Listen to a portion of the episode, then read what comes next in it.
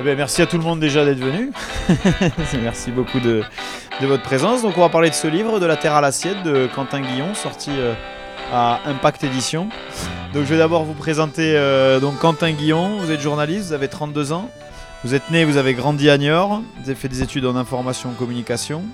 Athlète de haut niveau, vous avez fait sport-études et le pôle espoir à Bordeaux. Vous avez démarré dans le journalisme à travers l'athlétisme en couvrant les mondiaux en Chine puis au Royaume-Uni. Vous pigez pour euh, différents médias aujourd'hui, l'équipe, bien sûr, mais aussi le monde diplomatique, Cosette, encore la vie, beaucoup d'autres euh, médias. Et donc vous avez écrit ce très beau livre, De la Terre à l'assiette, euh, dont un des acteurs principaux est Antoine. Antoine et sa compagne Bianca, qui n'a pas pu venir, je présume, puisque je ne la vois pas. non, elle essuie les verres. elle essuie les verres. Donc Antoine, vous avez 42 ans, vous avez fait des études en conchiluculture, donc l'élevage des coquillages et des poissons. Ouais. Euh, ensuite, vous êtes lancé dans la cuisine. Vous avez ouvert trois restaurants à Saint-Jean-de-Luz puis Asparin. Euh, une formation en maraîchage aussi, un BPREA. Oui. Et vous avez ouvert en 2021 à Rotsegna avec Bianca, oui. votre compagne. C'est ça. Bianca, donc, qui était avocate d'affaires euh, pour une multinationale à Sao Paulo au Brésil et qui a tout plaqué pour une formation en pâtisserie en France. Non, elle a tout plaqué pour moi. Elle a tout plaqué pour Antoine. Et donc ils ont ouvert en 2021 à Rotsegna. On dit à ou à Rotsegna À en 2021, restaurant associatif.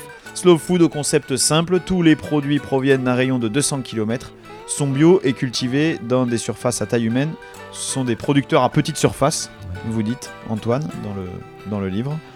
Avant de, bah de, voilà, de rentrer plus en détail sur l'intérieur du livre, euh, Quentin, je voulais déjà vous poser euh, cette première question, vous qui êtes euh, d'origine, donc pas relié au Pays Basque, et puis vous provenez du journalisme sportif.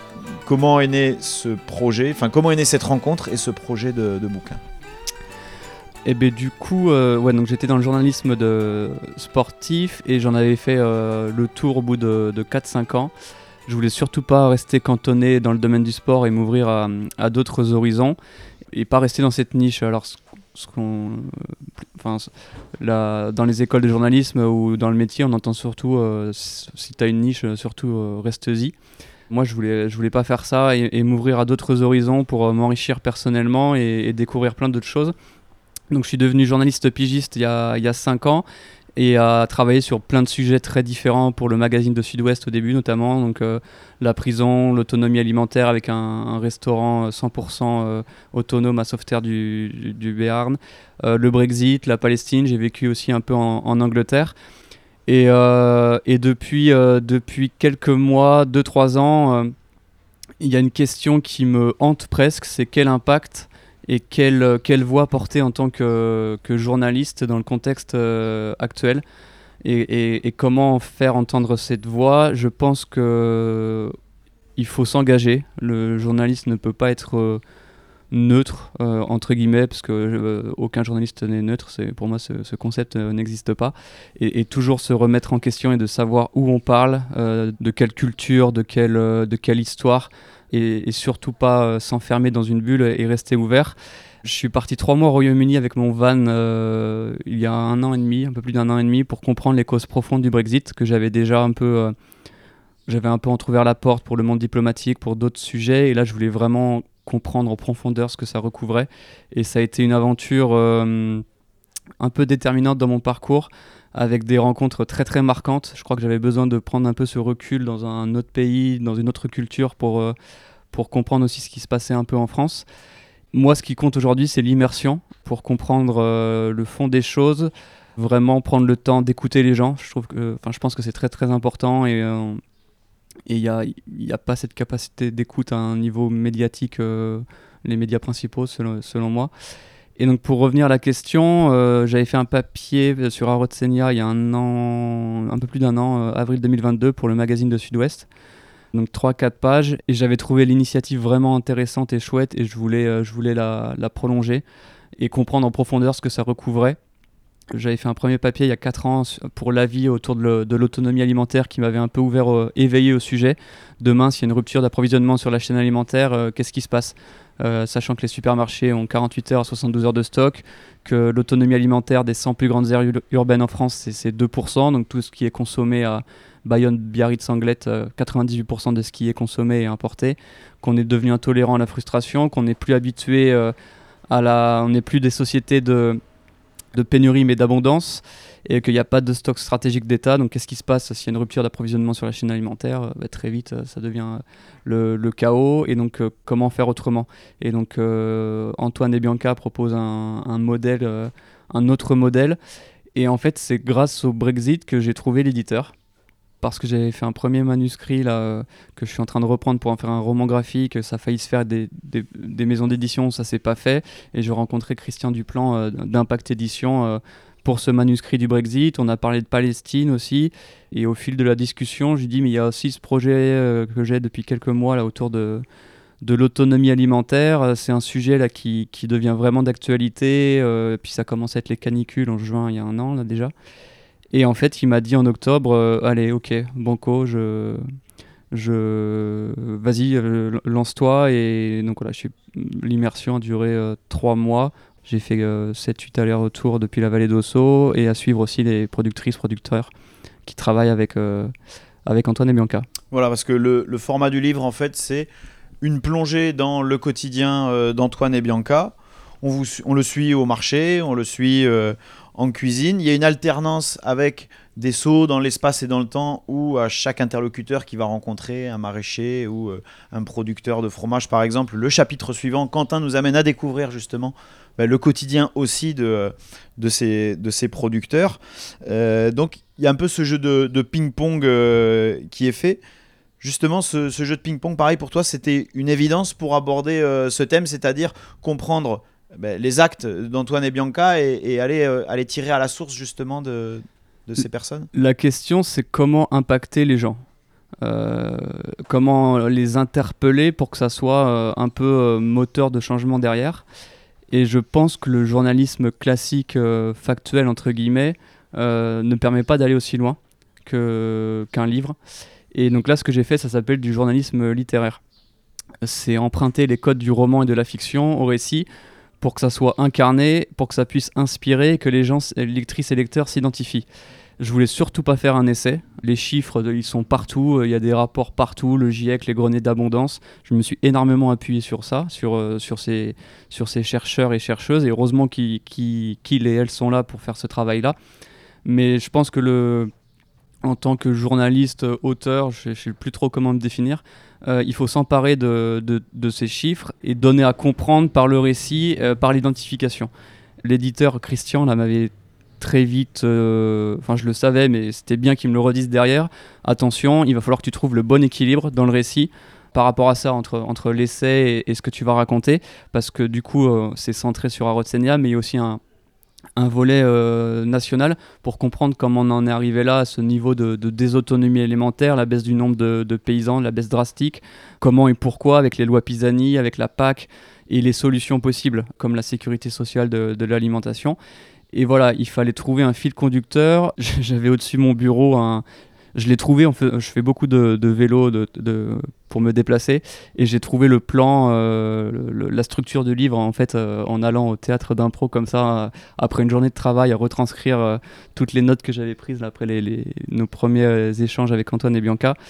Et ça s'est imposé à moi comme ça. Je me suis dit, c'est pour ça que le, premier chapitre, très vite, j'avais demandé à Antoine, euh, il faut que je te suive au marché. Antoine, ça a été un des, le premier artisan cuisinier à aller au, marché à, Saint-Jean-de-Luz, euh, auprès, directement auprès des, productrices et des producteurs. Et, c'était ça l'immersion, c'est aller, aller dans ses pas. Et je me suis dit, le livre, il doit commencer comme ça. Je, dois être avec lui au marché.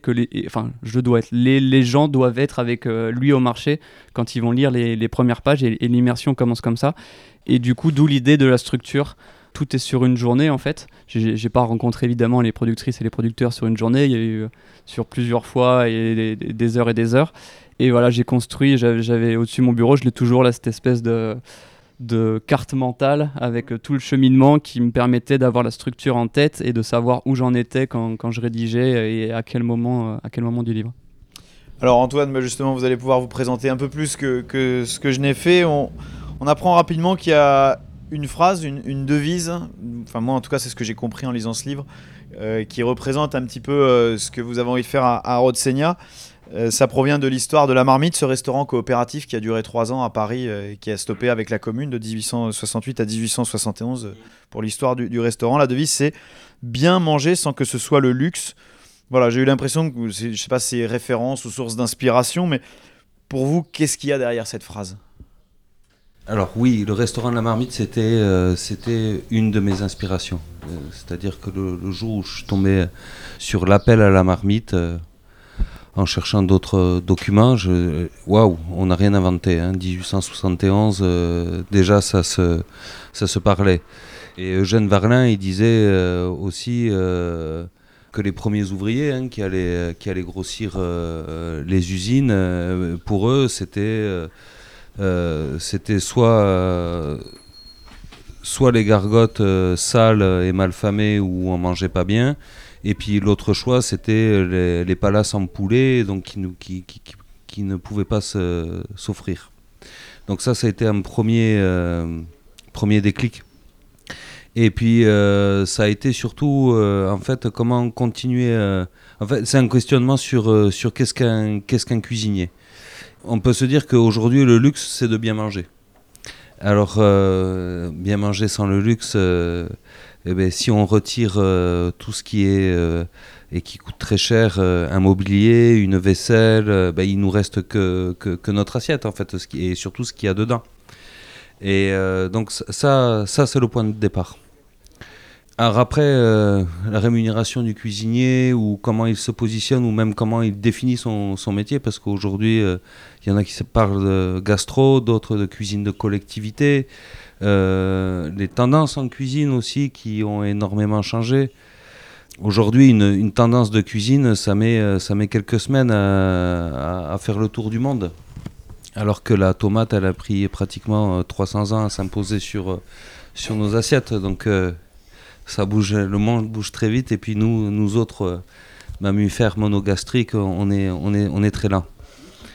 Oui, j'ai ouvert plusieurs restaurants et puis euh, le résultat, c'est que euh, j'ai travaillé comme je l'entendais et puis je me suis, je me suis appauvri. En fait, j'ai pas, j'ai pas un artisan normalement, c'est quelqu'un qui apprend un métier, un métier d'art, et puis qui doit vivre de son métier. Et il se trouve que j'ai tenté l'expérience, donc c'est pas, c'est pas de la poésie là ou c'est pas, de- c'est pas du rêve.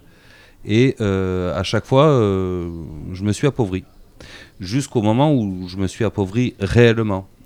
Et là, je me suis, euh, je me suis posé des questions. J'ai lu le texte d'Eugène Varlin et je me suis dit, mais il y a un moment, ça ne, ça rentre pas dans les cases. Donc, il y, y avait cette envie de, de- d'expérimenter euh, un autre modèle économique. Et pour euh, résoudre l'équation achat de matières premières à l'agriculture paysanne territoriale, rémunération du cuisinier, charge fixe, ça on dit que tout ça c'est égal à prix juste. Et bien pour faire alors on pourrait faire un prix juste et puis euh, continuer à avoir un fonds de commerce, mais on ne serait pas accessible au plus grand nombre. Donc il y avait aussi la volonté d'être accessible au plus grand nombre. Et donc on a tout simplement retiré le fonds de commerce. On n'a pas de propriété. Nous, demain, on s'en va, ben, on n'a rien à vendre. Et donc c'était euh, assez compliqué de déconstruire tout ça dans, nos imaginaires à nous. Et puis euh, on voit que ben, deux ans après, en fait l'association elle a trois ans, mais nous on, a exercé deux ans à Rotsegna parce qu'il y a eu la période Covid en- entre. Euh, Qu'est-ce qu'on s'aperçoit? On s'aperçoit qu'on a une comptabilité positive, alors qui est ridicule pour un restaurant, mais elle est positive et, depuis 48 mois. Et puis, euh, on voit qu'il y a une, fréquentation qui se, maintient, ce que je ne vois pas forcément dans d'autres restaurants. Et puis, euh, on voit qu'on a un autre rapport avec les mangeurs. Euh, hein, c'est un peu, c'est un peu interactif à Rotsegna, c'est-à-dire que euh, s'il y avait beaucoup plus de services, euh, on multiplierait le prix par 1,7, à voire, euh, voire 2, on ne sait pas trop, mais en tous les cas, voilà, dans, cet ordre-là. Alors que là, ben, une fois de plus, par l'expérimentation, par l'action d'amener à manger, Et puis, bah, il n'y a pas toujours les couverts. il faut aller se lever, demander de l'eau. Il y a une interaction il y a une réappropriation aussi du mangeur de ce qu'il a dans l'assiette. De, ce qui a été préparé, c'est des heures. la, la, cuisine, on peut ramener son assiette en cuisine en plein service pour la déposer à la plonge. et eh bien, on, est au milieu. Donc, euh, nous aussi, on apprend en fait à, à, voir ce que, ce que notre expérience, euh, ce vers quoi on tendait. Aujourd'hui, il y a une espèce de fluidité comme ça, et on voit qu'il y a un intérêt commun, que ce soit le cuisinier ou le mangeur, à, participer à, l'alimentation. Alors vous parliez euh, tout à l'heure artisan cuisinier, justement, je vais juste lire ce, ce petit passage et vous faire réagir dessus. Antoine milite au sein de l'Alliance des cuisiniers cuisinières, association créée en 2016. L'objectif est de porter un projet de loi à l'Assemblée nationale pour définir le statut légal d'artisan cuisinier. Page 4 du manifeste. L'artisan cuisinier et l'artisane cuisinière, loin de la bête de travail transpirante, parfois décrite et revendiquée par les cuisiniers et cuisinières eux-mêmes, se nourrit d'histoire, de sociologie, de philosophie, d'art, d'ergonomie, d'urbanisme, de biologie ou d'anthropologie, sans avoir besoin de les nommer, tout simplement parce que cela fait partie de son rapport au monde. Exactement. Alors pourquoi? Ah ben pourquoi? Alors, ouf, là c'est vaste. Pourquoi est-ce que ça vous semble indispensable en fait cette approche? Ah ben parce que déjà le, métier de cuisinier c'est un des rares métiers euh, alors artisan je ne sais pas si on devrait encore se définir parce que mais qui n'a pas de statut il n'y a pas de statut. Il y a une convention collective, mais il n'y a pas de statut. Il y a un statut pour les boulangers, il y a un statut pour les, pour les bouchers, mais il n'y a pas de statut pour l'artisan cuisinier. L'artisan cuisinier, il y a le, Sénat français, alors je ne sais plus, je pense que c'est dans les années 70, qui a décrété que, bon, en France, euh, comme c'était un pays de gastronomie, tout le monde était plus ou moins cuisinier. Donc euh, là, ça touche à ce que, ce que tu viens de, lire, c'est-à-dire que la cuisine, euh, ça a jamais été non plus considéré comme. Si tu veux, ça a toujours été considéré comme un, métier accessible à tous. À partir du moment où tu es derrière un fourneau, et puis bon, oui, on sait très bien, il faut pas une grande science. Ma mère aussi, elle fait à manger. Ma grand-mère aussi, elle fait à manger. Donc, ce, cuisinier, euh, il a toujours euh, été comme ça. Et puis, euh, il, y a, y a, y a, 200 ans, on mettait les enfants dans les cuisines parce qu'au moins, on était sûr qu'ils étaient au, chaud et qu'ils avaient à manger. Donc, tu vois, la, définition de, de l'artisan, c'est pas un tailleur de pierre. Hein. alors, pourquoi c'était important de, de le décrire? Parce que à partir de Napoléon III, là, il y a, une euh, concomitance entre euh, la cuisine et le pouvoir avec Auguste Escoffier. Là, ça pose les bases de la cuisine euh, française moderne. Si aujourd'hui, je te dis bœuf bourguignon et je décris une chambre d'hôtel, un lit blanc avec deux tables de chevet et des petites lampes, tu vois exactement de quoi je parle. Ça, ça a été introduit par le Touring Club, c'était les premières vacances des aristocrates, donc qui allaient au bain de mer ou, euh, à la montagne en sport d'hiver, et qui, eux, voulaient euh, manger ce qu'il y avait de typique. il faut se poser la question, est-ce que tu crois qu'en Bourgogne, les gens mangeaient tous les jours du bœuf bourguignon Sachant que c'était euh, la force de traction pour labourer le champ? On tuait pas un bœuf tous les jours. Donc là, il y a un imaginaire qui se crée. Deuxième imaginaire, c'est les premiers palaces. Hein, euh, Carlton, qui est investisseur, il, a besoin d'un cuisinier extrêmement performant. Il, euh, rencontre Auguste Escoffier. Et là, une fois de plus, c'est un peu comme Louis XIV, où, euh, si tu veux, il faisait venir d'autres dirigeants. Et les fontaines de Versailles et la, table de Louis XIV faisaient qu'en face de lui, on se disait bon, je vais peut-être pas lui faire la guerre parce qu'il est très puissant. Napoléon III reprend exactement le même mécanisme. Donc là, on a un début de starification de, la cuisine. Néanmoins, la base est toujours invisible.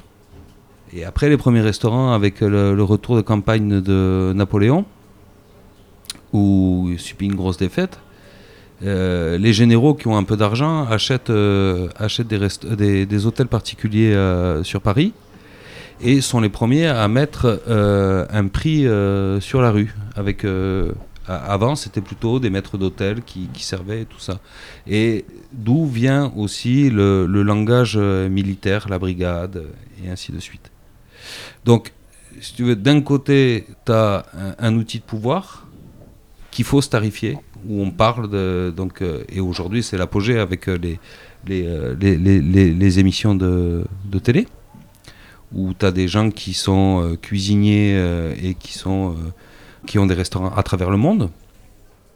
Et puis, tu as toute cette partie d'invisibles, en fait, qui, bah, qui, qui, sont laborieux. Quoi. Il faut y être en cuisine. Hein.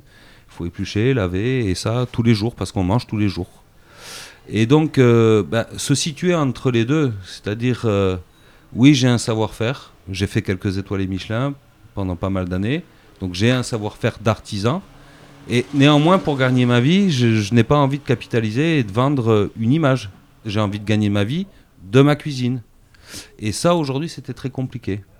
Et le fait bah, de prendre un autre axe et de retirer le fonds de commerce, ça, ça, stabilise les choses. C'est-à-dire, pour faire beaucoup plus simple, un fonds de commerce aujourd'hui sur la côte basque, ça vaut entre 200 et 400 000 euros. Si le jeune qui est avec moi en cuisine, il achète un fonds de commerce demain, il va travailler 10 ans, il va le revendre 400, et l'assiette, elle sera toujours à 20 euros.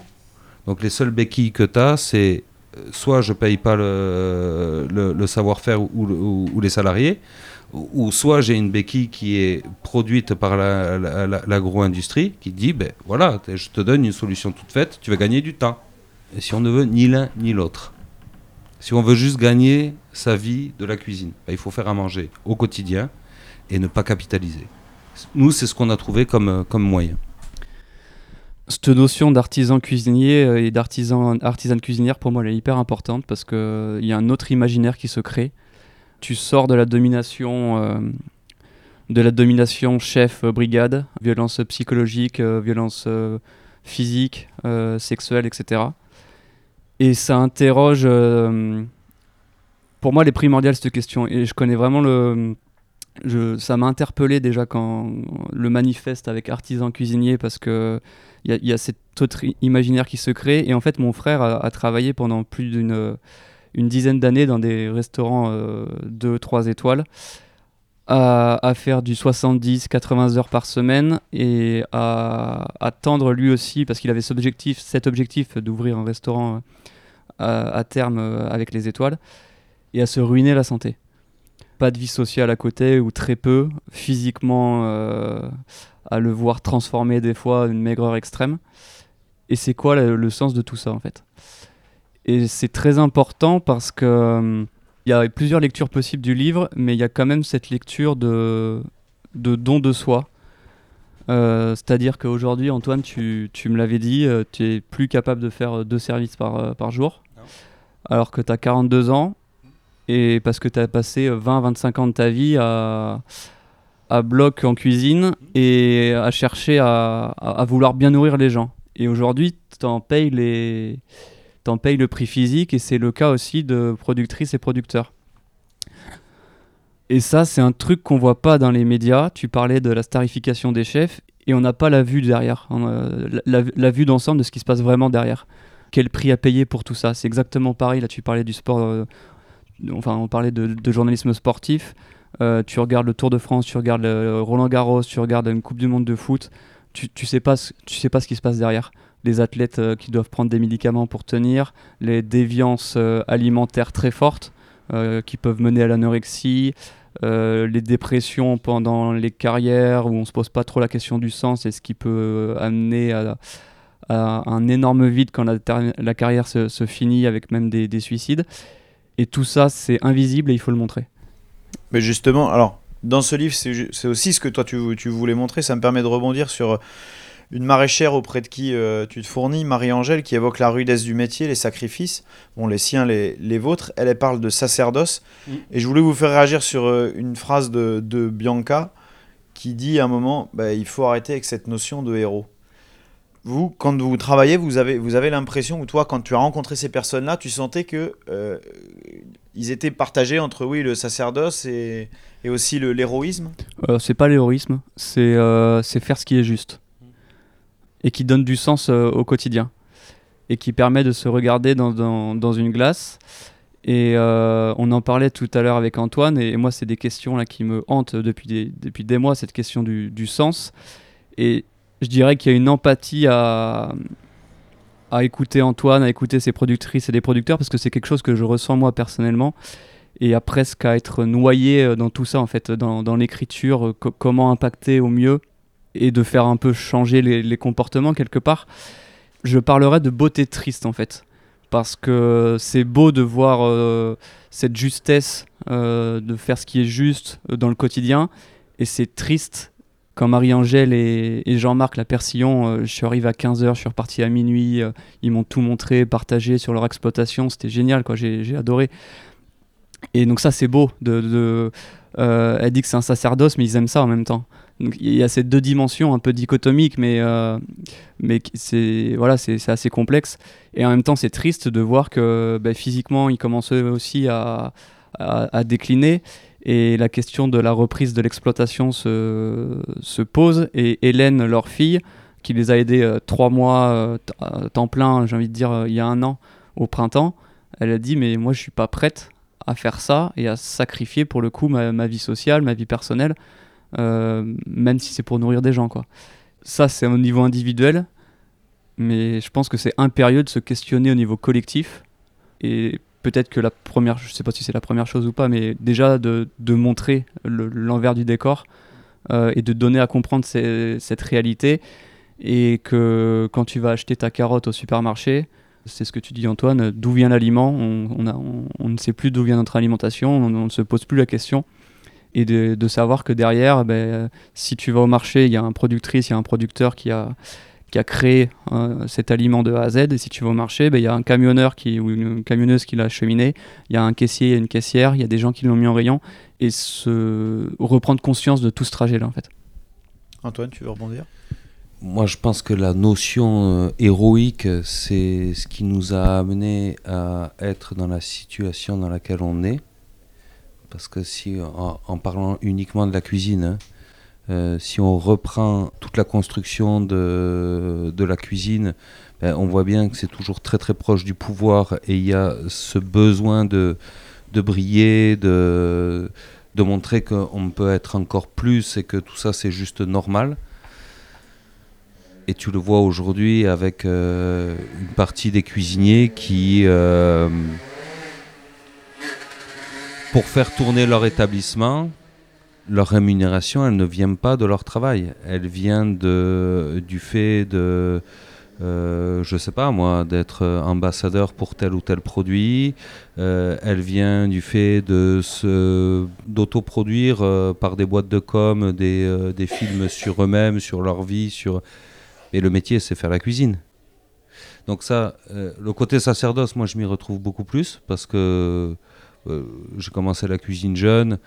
Tu vois, il y a deux anecdotes. Euh, y a les, copains qui partaient au concert euh, le samedi soir et moi j'étais en cuisine. donc voilà, tu le fais pas et donc tu vas pas le faire après. Donc j'ai jamais été à un concert, tout simplement. Et la seconde, c'était, ça m'est revenu il y a pas longtemps, mais quand j'ai eu 18 ans, le dimanche midi, on m'a pas dit euh, prends une demi-heure pour aller voter, c'est les élections. On m'a dit dépêche-toi, il y a 80 couverts. Donc euh, ça aussi, euh, tu vois, ça, le monde un peu différemment. Quand on parlait des invisibles tout à l'heure et ainsi de suite, ben, tout simplement, tu n'as pas ta place. Enfin, ou ta place, elle est ailleurs, en tous les cas. Elle est dans le service. Donc le côté sacerdoce, oui, parce que pour moi, il est, parce que c'est le quotidien c'est comme quelqu'un qui fait l'office euh, d'une d'une religion ou d'une croyance. Ben moi, mon office, ma croyance, c'est c'est la marmite, quoi. Il faut que ça boue tous les jours. Et donc voilà, oui, pas de héros, plus plus de sacerdoce, moins de héros, peut-être. tu parlais tout à l'heure, euh, Quentin, de beauté triste, enfin voilà, de bah, de ce paradoxe. Euh, moi, je vois un autre paradoxe. Enfin, tu évoques énormément de paradoxes hein, dans, dans, ce bouquin. Tu disais tout à l'heure 98% de l'alimentation euh, en France, ce sont des produits importés, tandis que 97% des produits locaux sont exportés. Combien, enfin, combien d'incohérences, pas combien d'incohérences, mais c'est quoi les incohérences les plus, les plus dingues qu'il y a en fait quand on parle de, de, ce sujet? Euh, bonne question. euh, les incohérences les plus dingues. Euh, Il y en a quand même pas mal. euh, par exemple, euh, l'autonomie alimentaire des départements en France, c'est 30% actuellement. Mais le potentiel d'autonomie, c'est 164%. Ça, c'est le cabinet Utopie euh, qui l'a mesuré euh, 2020. Il y, a il y a la source dans le, dans le livre. Et l'autonomie alimentaire des régions, c'est un peu plus fort. Euh, je me demande si c'est pas 45 actuellement, pour cent, quelque chose comme ça. Mais l'incohérence la plus forte, en fait, c'est qu'on on se questionne plus sur euh, d'où vient notre alimentation. Et Stéphane Linou, là, un, expert en sécurité civile et sécurité, nationale, et sécurité alimentaire dont je parle, dans le livre que j'avais interviewé il y a 4 ans pour la ville, c'est lui qui m'avait éveillé à ça. Lui, il parle d'énergie facile pour qualifier le pétrole et, et le charbon. Et peut-être que la plus grosse incohérence, elle est là en fait. Tout va toujours plus vite, plus vite, plus fort, plus presque la devise olympique. Alors que là, en fait, il faut aller moins vite, moins haut, moins fort, sans se replier sur soi-même. Euh, L'autonomie alimentaire, c'est pas un repli sur soi. Par exemple, à le- l'échelle la plus pertinente, euh, ça serait celle de la biorégion avec euh, le, bassin versant. On a oublié la question du sens. Je pense que c'est ça, en fait, l'incohérence la plus, la plus forte. Euh, retrouver cette question du sens et se réinterroger. Pourquoi, comment Et rien que déjà reprendre conscience de tout ce cheminement, euh, même si, euh, si c'est compliqué d'agir concrètement parce qu'il y a tellement de choses à déconstruire. euh, c'est ancré, ancré en nous, ça m'arrive encore des fois, il est 19h, il manque un truc, je vais au supermarché et je me dis mais non, tu devrais pas y aller, tu fais avec ce que tu as, mais j'en suis conscient et peut-être que deux jours après, au final j'y vais pas, je suis autrement. Mais c'est tout un imaginaire à déconstruire et, autre chose à un, autre paradigme à, recréer en fait. Mais l'exemple d'An- d'Antoine et Bianca montre que c'est possible et je le vois au fil des rencontres que je fais, il y a énormément de choses qui se passent. Euh, Il y a une espèce de un mouvement de fond qui monte quand même, avec énormément d'associations, énormément d'initiatives euh, locales. Euh, on y reviendra peut-être tout à l'heure, mais la sécurité sociale de l'alimentation, Terre de Liens, Renouveau Paysan, il y a, plein de gens qui, veulent construire autre chose, euh, qui se posent ces questions. Et voilà. Antoine, il y a Mickaël, un des, éleveurs auprès de qui vous vous fournissez. On lit dans le, bouquin, il aimerait au contraire, lui, que, bah, que l'inflation augmente, que, que ce système, euh, justement, aille jusqu'au bout de ses incohérences. Est-ce que vous, vous pensez que, bah, malheureusement, c'est une des étapes euh, nécessaires pour, justement, revenir à plus de cohérence? Alors, euh, ouais. Euh, En tous les cas, je peux pas dire que je suis contre. Et ce qui est en train de se. Si tu veux, quand. Il y, a, il y a- y a 12 ans, quand j'ai monté mon premier resto, c'était en face les Halles de Saint-Jean-de-Luz. Et je disais, tiens, moi, mon supermarché, il sera là. Donc, c'était euh, les, producteurs euh, sur l'extérieur sur euh, le mardi et le vendredi. Et puis j'ai des, copains avec qui je bossais en cuisine, donc pour des étoilés Michelin, qui venaient manger chez moi, et puis qui me disaient mais Antoine, tu peux pas travailler comme ça. La tomate, ça coûte pas 4,50, ça coûte 95 centimes chez, Mécro- chez Métro. Ça, c'est notre métier, c'est comme ça qu'on doit gagner notre argent. Il y a 12 ans. Il y a 12 ans, euh, euh, c'était incontestable. Oui, c'est parce que tu es poète que tu fais ça. Bon, très bien. Euh, Aujourd'hui, ils viennent toujours manger chez moi et ils me disent plus que je, travaille à l'envers. Ils disent plus rien aujourd'hui. Donc peut-être que demain, effectivement, quand ça va vraiment s'écrouler, ils me demanderont comment on fait pour passer d'une SARL en système associatif. La cohérence, euh, euh, je pense qu'elle vient aussi euh, du- en fait, ce qu'il faut voir, c'est que quand même l'humanité, euh, donc mammifère monogastrique à instinct grégaire, a réussi euh, à, disséminer euh, ses, gènes euh, au fur et à mesure des années euh, en faisant une chose, c'est-à-dire en s'alimentant. Et en s'alimentant de façon euh, correcte, parce que sinon on n'aurait pas pu produire des gonades pour pouvoir nous, reproduire. Euh, la cohérence aujourd'hui, c'est qu'on a délégué à l'industrie et au pouvoir, enfin, ou en tous les cas à, des décideurs qui sont euh, très très loin de nous, ou en tous les cas qu'on a où il me semble qu'on ressent tous euh, un peu cet abandon ou cette incompréhension par rapport aux décideurs, Et on, leur a délégué, on leur a, on leur a dit, ben, allez-y, nourrissez-nous.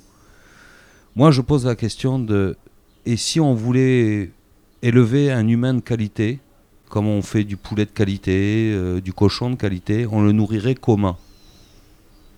Et là, peut-être qu'on se réapproprierait euh, notre alimentation, ou en tous les cas, on se poserait des questions et on, on, on, ne déléguerait plus à l'agro-industrie euh, euh, cet immense pouvoir. Immense pouvoir. Tu parlais tout à l'heure, euh, Quentin, bah, de la question de l'autonomie des régions qui est bien inférieure finalement à ce qu'elles pourraient, qu'elles pourraient produire. toi, Antoine, tu évoques dans le livre que bah, pour toi, tu poses la question d'une planification agricole Justement, tu parlais des, décideurs en même temps euh, bah, qui rendent le monde euh, tel qu'il est aujourd'hui. Alors bon, la question, elle est, un peu pour vous deux. Qu'est-ce que ça voudrait dire cette planification agricole? Dans, quel cadre? Et, est-ce que c'est vraiment... Euh, est-ce que c'est une solution adaptée? Dans les premières discussions qu'on avait eues là il y a un an quand j'avais fait le, papier pour le Mac de Sud-Ouest, c'est ça aussi qui m'avait intéressé moi, c'est que chez, toi Antoine et, Bianca, c'est qu'il y, a une réflexion globale. Urugne, c'est euh, il y a un diagnostic du territoire qui a été fait euh, conjointement par Urugne, Beriatou et, et. Donc Urugne, c'est 1100 repas de restauration collective par jour. Et Antoine, tu, je crois que je, le dis comme ça dans le bouquin d'ailleurs, c'est euh, ok. Il faut qu'on se tourne davantage vers, vers du végétal, selon, enfin c'est les, rapports du GIEC qui le montrent, etc., sans, sans forcément abandonner totalement la, la viande. Combien de maraîchers, de maraîchères il faut, euh, pour euh, fournir ces 1130 euh, repas de restauration collective par jour, comment on les forme? Où est-ce que, sur quel foncier on les met? Sachant que ici, la problématique de l'accès au foncier, bah, je, je vous apprends rien, c'est quand même un vrai sujet, c'est très compliqué. Comment on les rémunère et comment on organise toute la logistique autour de ça? Et, donc là, on a un exemple concret de, planification. Et, la question euh, sous-jacente, ou la question première, c'est comment nourrir un territoire. Et donc là, euh. Harrod Senior répond aussi ou propose des, pistes aussi euh, concrètes par, rapport, par rapport à ça, ou au moins des, interrogations avec des, possibles. Et l'idée aussi du livre, c'était de montrer que bah, y a un constat, on en a fait on en a parlé, mais de montrer aussi les solutions possibles. Senia et le restaurant associatif, c'en est une. Il y a Moinsartoux avec une régie municipale agricole dans les Alpes-Maritimes. Et après, je te laisse la parole, Antoine. Biriatou a été la première commune de France à inscrire dans le plan de sauvegarde communal la notion de risque d'approvisionnement alimentaire. En 2021, euh, la maire de Biriatou avait été formée par, par Stéphane Linou, dont, je parlais tout à l'heure. Et donc j'y suis allé pour comprendre euh, concrètement qu'est-ce que ça recouvre en fait, qu'est-ce que ça change? Donc euh, l'idée c'est d'installer, euh, de faire une espèce d'agora municipale avec une, une maraîchère qui, qui transmettrait ses, connaissances, euh, de faire des ateliers de semences, échange de graines, partage de connaissances, gestion des stocks en cas de pénurie, avec un lieu dédié qui le sécurise, etc. plein d'actions très concrètes comme ça, en faisant venir aussi des, des, spécialistes sur la biodiversité, des conférences de ce genre, pour dans un premier temps, euh, refaire des jardins euh, particuliers. Tu parlais de. Euh, je venais de, New York, mes parents, là, l'été, pendant six mois, ils sont autonomes, quoi, avec un grand jardin. Et si chacun, chacune déjà, on renouait avec presque ce geste ancestral, ben, on gagnerait énormément en, en autonomie. Mais ça, c'est quelque chose qu'on a complètement désappris. Tu disais qu'on avait délégué à l'agro-industrie. Il faut reprendre la terre, en fait faut reprendre, euh, faut reprendre, euh, j'ai presque envie de dire nos terres, enfin qui appartiennent aux vivants, à tout le monde, mais, mais remettre les mains dans la terre. La, Confédération paysanne euh, dit qu'il faudrait un million de paysans. Déjà, donc, se réinterroger sur ça, reprendre conscience de tout ça. Mais qui aujourd'hui est, est, prêt à redevenir maraîcher, maraîchère? Mais la question, elle, se pose aujourd'hui, elle va se poser très très vite. Pour, pour nous nourrir, il va falloir qu'on remette les mains dans la terre. Avec forcément bah, une notion entre guillemets si ce n'est du sacrifice, au moins une dose de, travail immense. Peut-être qu'on sera la génération, si tu veux, où avec un peu d'humilité, euh, tu vois, Warhol, il disait qu'on aurait tous notre quart d'heure de gloire. Je pense que c'est fait avec l'avènement d'Instagram et, Facebook. Donc merci Andy, il avait raison. Donc peut-être que nous, on sera la génération où on devra avoir un peu d'humilité c'est-à-dire euh, ralentir, comme Quentin disait. Tu sais, les grands singes, quand il y a une période de sécheresse et qu'il n'y aura pas à manger pour tout le monde, généralement, ils font beaucoup moins de routes et ils pacifient leurs échanges sociaux à méditer. Donc peut-être que, tu vois, euh, à notre échelle, nous, qu'est-ce qu'on a fait? Ben, on, a déposé la starification de nos métiers, euh, alors qu'on euh, on, a travaillé dans ces établissements qui nous amenaient à ça. On a déposé le fonds de commerce, parce qu'on s'est dit, ben, oui, on va former des jeunes pour qu'ils s'endettent. Moi, je suis déjà passé par là, ça marche pas. Donc, on dépose ça. Tu vois, c'est déposer un peu tout ça. Euh, commencer à construire des outils indéformables ultra simples. Donc je m'entends par exemple une houe maraîchère, tu peux retrouver une houe maraîchère du néolithique. Euh, tu auras beau la prendre dans tous les sens que tu veux, bah il y a un moment, elle servir, elle, elle, sert que à faire une seule chose. Et c'est ça peut-être euh, aussi euh, ce qu'on a à faire. Et puis de se dire que ben, ça on le, on le fait pour, euh, pour les générations futures et qu'on va un peu moins se briller. Pour revenir à la planification, je ne crois pas aux solutions totales imposées avec des visions politiques extrêmement fortes, mais le début d'une planification, ça peut être juste ce que disait Quentin, il y a combien de personnes à nourrir, combien de fois par jour, les surfaces disponibles, et puis ceux qui sont déjà là existants, et peut-être qu'il y en a qui sont bio, il y en a qui sont pas bio, bon, très bien, mais avec tout ça, qu'est-ce qu'on peut faire? Donc déjà commencer à... Ben, dans les cafés, dans les restaurants, à faire des réunions, et se dire... Euh, parce que aussi les paysans, ils ont été relégués chacun de leur côté, et puis avec des pressions énormes, avec des niveaux d'endettement énormes, on a des, des, problématiques qui sont parallèles. L'endettement chez les cuisiniers, il est énorme aussi. Cuisinier, c'est le premier euh, métier polytoxicomane, ça c'est euh, source euh, médecine du travail, et c'est euh, avec, je crois, c'est le deuxième ou troisième métier de taux de suicide. Bon, aujourd'hui, ça, on le sait chez les paysans, chez les cuisiniers, on le savait beaucoup moins, quoi, tu vois. Donc, euh, une planification, ça pourrait être ça. Et dans la planification, la ferme de, de demain, en fait, ou peut-être celle qui a construire aujourd'hui, c'est celle euh, qui va intégrer un cuisinier. Tu vois? Et là, tu recrées une vraie structure sociale. La ferme, c'est d'abord une structure sociale. Aujourd'hui, euh, les chambres, elles installent typiquement. Euh, enfin, on est arrivé à quoi? On est arrivé fin 1800 où tu avais une structure sociale avec une famille et tout le monde ne travaillait pas forcément dans la ferme, mais vivait à la ferme et participait aux travaux communautaires et ainsi de suite.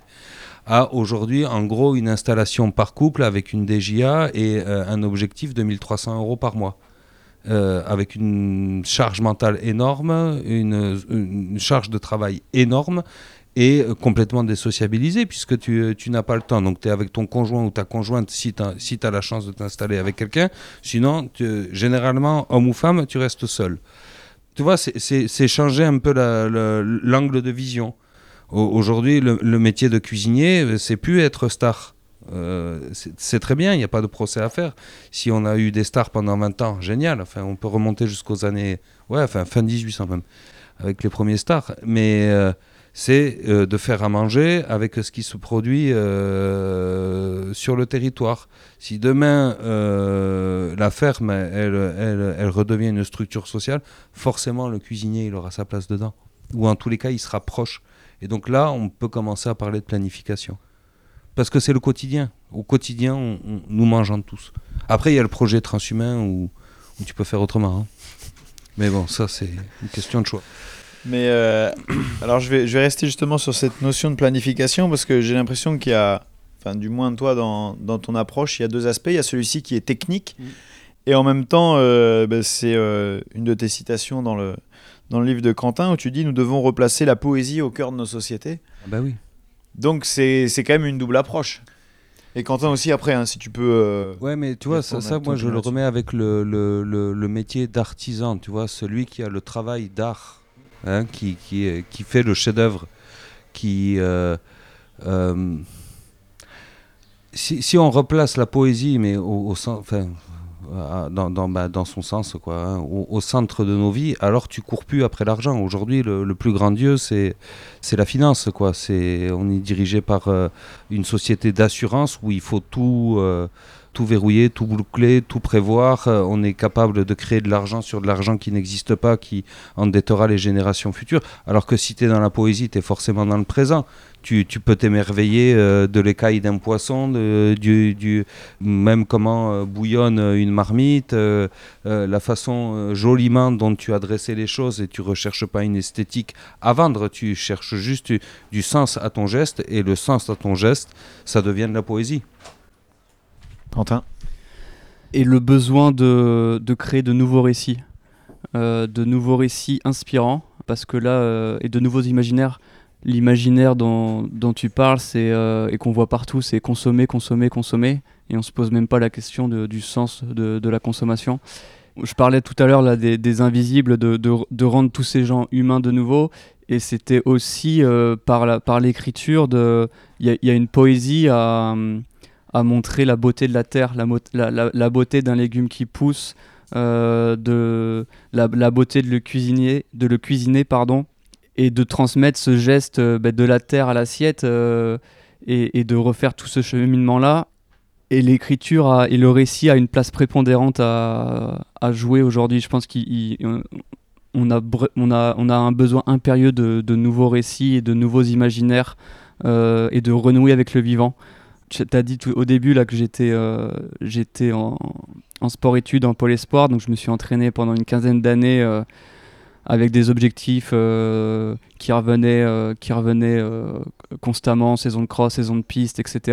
Je me plante, je, je rebascule direct sur un objectif, ça marche, sans me poser trop de questions. Et et il y a 4 ans, euh, je, me foire complètement sur un semi-marathon. Là, dans... J'étais très fatigué parce que je préparais un marathon. Et, mon ex-copine euh, me dit mais, pourquoi tu cours? Et là, je me suis retrouvé comme un con. Putain, mais oui, pourquoi tu cours? Et le lendemain matin, j'avais une sortie de longue de 2 heures à faire parce que je préparais un marathon.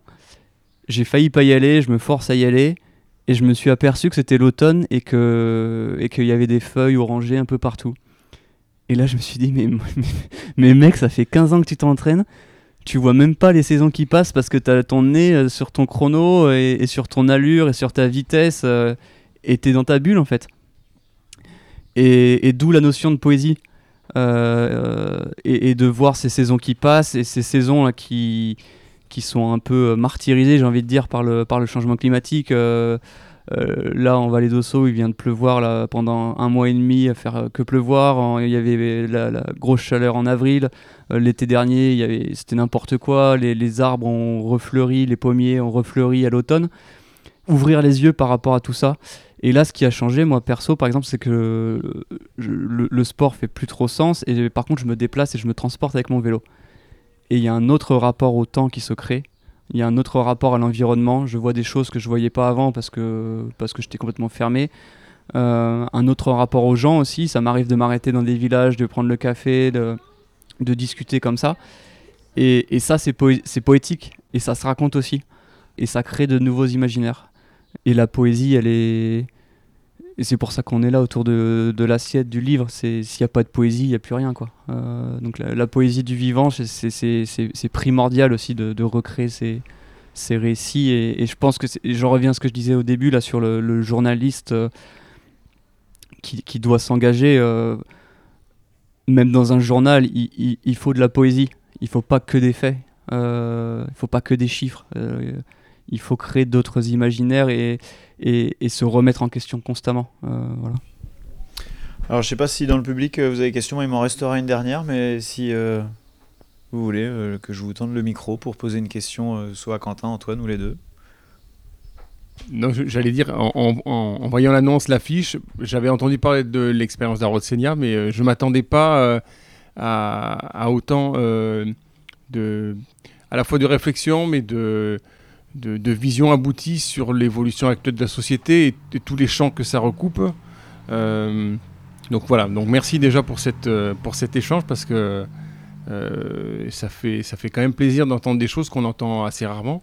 Moi je suis par, par ailleurs assez sensibilisé aux questions de résilience alimentaire. Donc bien sûr, quand j'entends parler des greniers d'abondance, quand j'entends parler de euh, d'empreinte carbone, on n'a pas abordé tout ça, mais de la même façon, le, sport professionnel, ce qui est intéressant de ce que vous dites de la starification, c'est vraiment le, le, modèle qui est, qui est avancé dans tout un tas de secteurs d'activité.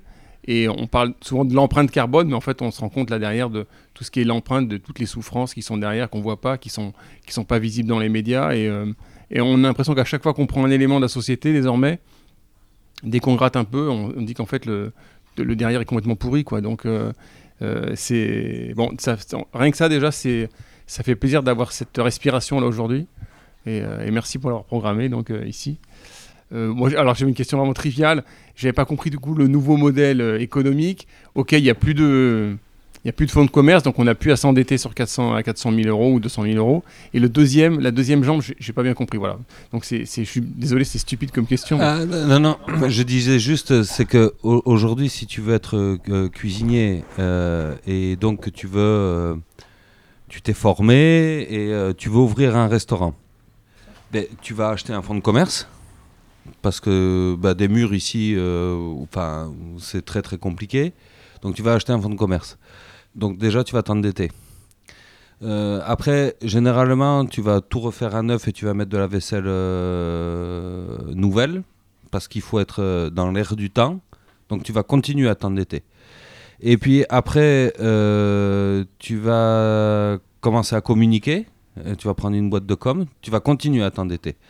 Après, Là, on commence à devenir intéressant. On va recruter des, gens. Bah, il se trouve qu'il n'y en a plus. Donc, tu vas, ceux qui sont bons, tu vas les payer très très cher.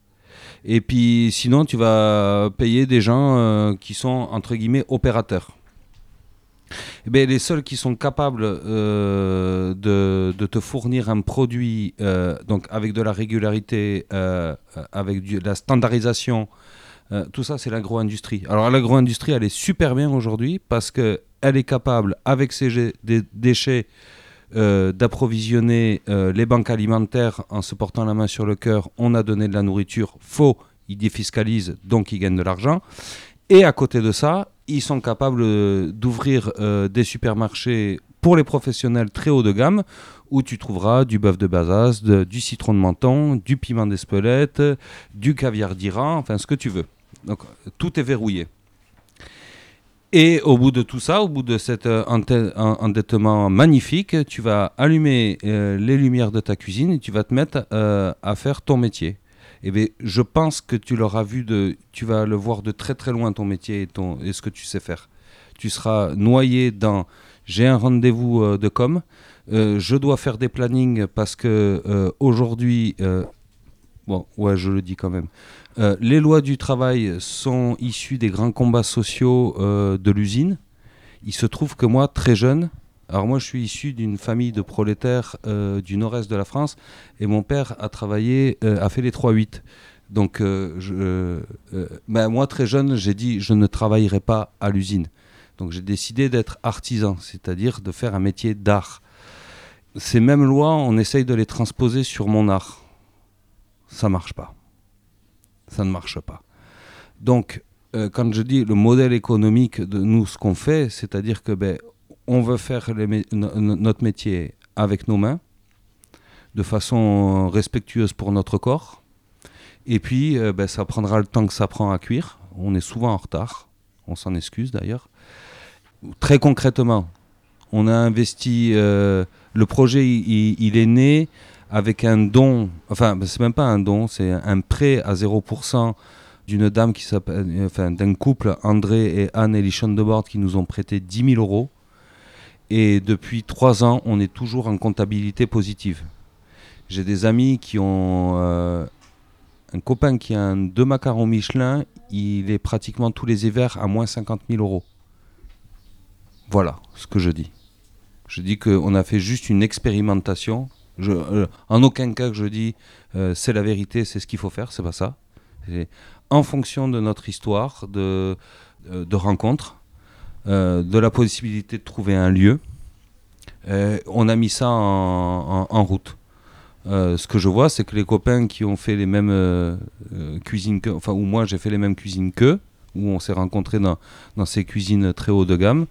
Euh, oui, ils sont reconnus. euh, oui, ils ont des niveaux de vie euh, importants. Mais oui, leur système ne tient uniquement que sur de la comptabilité négative. Et nous, on fait de la comptabilité réelle. C'est-à-dire que on n'engage pas une commande si on n'a pas de quoi la payer. Et nous, si demain on doit fermer, ben, on met la clé, on ferme la porte et on ne doit d'argent à personne. En attendant, tout le monde aura été payé. Et effectivement, travailler à Rotsenia, euh, tu vas pas gagner 5 ou 6 000 euros. Euh, par contre, euh, on, vit différemment. Et donc, on a choisi de baisser notre niveau de prétention financière pour pouvoir euh, travailler comme on l'entend. Et donc, les deux béquilles, tu comprends bien qu'aujourd'hui, en fait, a, le métier de cuisinier n'existe plus puisque l'agro-industrie te donne une réponse et donc tu deviens, que tu sois opérateur dans une, usine agroalimentaire, dans un fast-food ou dans un 3 macarons Michelin, tu restes opérateur de l'agro-industrie. Enfin, c'est ma vision. Juste euh, petite précision, c'est mon côté journaliste qui synthétique qui reprend le dessus. Euh, donc le modèle associatif, c'est pas de capitalisation du fonds de commerce, pas de bénéfices, pas d'excédent où tout excédent est reversé sous forme de prime aux, salariés ou investi dans du matériel. matériel. Et donc les, les gens sont invités à, adhérer s'ils re- s'ils reviennent régulièrement. Et donc la première année, si je dis pas de bêtises, c'était 800 adhérents adhérentes, donc 8000 euros, et vous avez racheté euh, d'occasion euh, un, un frigo. Ce modèle permet aussi la mobilité, puisque au début vous avez ouvert à Sparin, le propriétaire a vendu et, et vous êtes mis en quête d'un nouveau lieu que vous avez trouvé à, Rotsenia à Urugne. C'est un, autre modèle, donc il y a le, loyer que entre guillemets à, payer par mois et, bien sûr les, charges et les charges fixes et, les salaires, mais il n'y a pas a pas ce coup près du, crédit à rembourser pendant 25 à 25 ans, euh, 20 25, 30, 35 ans, etc., etc. Alors moi, la dernière question, euh, bon, elle est peut-être un peu bateau, mais j'ai quand même envie de la poser à tous les deux. Euh, ben, Antoine, est-ce que tu es heureux dans ce que tu fais, dans ton quotidien ou pas? Et, Quentin, est-ce que tu as vu des gens heureux dans ce qu'ils font? Puisqu'on a beaucoup parlé de, de sacrifice et une forme de, bah oui, de- d'engagement euh, qui est lié à cette question de la conscience euh, globale. Mais est-ce que vous arrivez à, tirer justement une, source de bonheur en fait d'être dans, cette, conscience? Je parlais de beauté triste tout à l'heure. Donc, euh, il y a triste, mais il y a beauté. Et du coup, euh, oui, j'ai vu des gens heureux quand même. Euh, euh, Marie-Angèle et, Jean-Marc Persillon sur la ferme de Gas, là, quand ils m'ont partagé tout leur savoir, ils, étaient, très très contents de le, faire. Et, ça- passait par la communication non verbale aussi, par les sourires. Là, tout à l'heure, quand j'ai passé, je suis allé manger donc, euh, chez Antoine et Bianca à midi, j'arrive, des grands sourires et et il y a de la joie de se retrouver. Et je le vois très concrètement avec toutes les rencontres que je peux faire avec le livre. La, première à, Rudy, là où, je suis en Vallée d'Osso, il y avait une énergie de, dingue avec des gens qui voulaient concrètement agir. Et quand euh, je t'ai dit, Antoine, qu'il y avait le projet de faire un restaurant euh, nourricier sur, sur le, même modèle que la marmite, pardon, euh, Antoine, euh, je, t'ai vu, tu avais des, étoiles dans les yeux en me disant, mais voilà, on le fait aussi pour ça, pour que ça fasse des émules. Nous, concrètement, en Vallée d'Osso, on fait venir Stéphane Linou le 12 octobre prochain qui va former les élus. Il y aura une conférence grand public le soir. Et tout ça part d'Arotsenia. Donc, euh, oui, c'est difficile. euh, oui, on se pose plein de questions. Mais ça ouvre plein de portes aussi. Et moi, personnellement, ça répond à ma question du sens. euh, parce que je le, je le vois. Et là, vous êtes là aujourd'hui et on est réunis autour grâce à ça. Et, dernière chose, là je suis en train de, j'ai fini un livre qui s'appelle euh, euh, Plutôt nourrir d'une euh, de Noémie Calais, Clément Osé. Noémie qui était à Sciences Po, qui était en cabinet de conseil à Londres, à Hong Kong, et, qui a un peu tout plaqué pour devenir éleveuse de, cochons dans, le Gers. Et elle se heurte au- à l'agro-industrie au fil des pages, elle se pose plein de questions et à la fin elle dit je, je pense pas qu'on y arrivera en, en, en essayant de convaincre les gens par les, par les larmes et la colère, mais par cultiver la joie. Et je pense que ça, c'est primordial. de cultiver la joie et de montrer que c'est de possible. On en revient à la poésie, à, d'autres imaginaires. Et, là, le livre que je, que je lis de Bénédicte Bonzi, là, qui est anthropologue, qui s'est immergé dans les restos du cœur, son enquête, elle est, elle est brillante il y a une notion de. C'est Birgit Müller, je crois, qui, qui parle d'agir viscéral. Donc je, mettrai ces deux notions en, relation. L'agir viscéral, donc c'est euh, ce, qui, sonne juste, presque. Enfin, moi je le sens personnellement. Hein. Et en même temps, de cultiver la joie et de trouver euh, et d'avancer comme ça. Et tant pis si ça prend pas, s'il y a des gens qui viennent au restaurant et qui sont pas convaincus ou qui font demi-tour parce qu'il n'y a pas d'entrecôte frites. Il y a un chapitre qui s'appelle Vous n'avez vous pas d'entrecôte frites, mais on continue à faire, on continue d'avancer, de faire ce qui est juste. Et, par, euh, dans une AMAP la semaine dernière, il y a une dame qui parlait de capillarité. C'est exactement ça. Par capillarité, construire, euh, construire euh, un autre possible. Moi, je pense que le bonheur ou être heureux, il y a pour moi une notion d'apaisement. Et euh, euh, il me semble que je deviens de plus en plus apaisé. Je ne sais pas si je suis heureux, mais en tous les cas, euh, tu sais, être tout le temps sous pression et ce que nous vivons tous, hein, voilà, on est immergé dans ce modèle. Comme dit Quentin, il passe de la voiture, il laisse son camion pour le vélo et il s'aperçoit d'autre chose. Et eh bien, moi, c'est pareil en me disant bon mais euh, au lieu de me dire allez vite vite ça va être le service et tout ça et il faut faire vite et il faut se faire livrer il faut non non non on va aller chercher là où il y en a et puis on va prendre le temps de, de préparer correctement et, euh, ça au quotidien. Alors je pense que oui ça me remplit ça. Ça me remplit et euh, je vois même dans la salle à manger des gens ils sont aussi apaisés ils mangent tranquillement. Il n'y a pas de. Bon, à Rotsenia, c'est pas un grand lieu social, tu vois, donc euh, tu peux pas être vu être vu, quoi. Euh, donc, euh, pour moi, tout le monde est, avec ça. Ah oui, le dénominateur commun, c'est manger, voilà, c'est ça. Et donc, eh ben, on, voit deux ans après que ça, ça commence à prendre. Donc, ce que je voulais dire, c'est que juste s'il y a, si un jour il y a, y a, des décideurs qui écoutent le podcast ou comme ça, il, va falloir des, des, comment, euh, des lieux pour les jeunes qui voudront euh, faire la cuisine et, autre chose, sans fonds de commerce, sans capitalisation, mais il faudra leur ouvrir les portes et les mettre à disposition. Et vous verrez qu'ils feront à manger d'eux-mêmes et on pourra tous se nourrir euh, à peu près correctement. Voilà. Juste pour rebondir sur l'apaisement, quand, je disais tout à l'heure que quand je suis arrivé, j'ai vu les sourires j'ai vraiment ressenti cette notion d'apaisement chez toi, Antoine, que j'avais pas forcément perçu euh, entre octobre et janvier où j'étais venu. il y a deux trois soirs où tu te posais énormément de questions. Il y a un bout du chapitre à la fin là, qui, où je le raconte. Et là, je l'ai vraiment ressenti euh, physiquement et donc c'était chouette à voir et j'étais content de, voir ça. Bah, merci à tous les deux, on peut les applaudir. Merci beaucoup. Merci à vous. Merci beaucoup.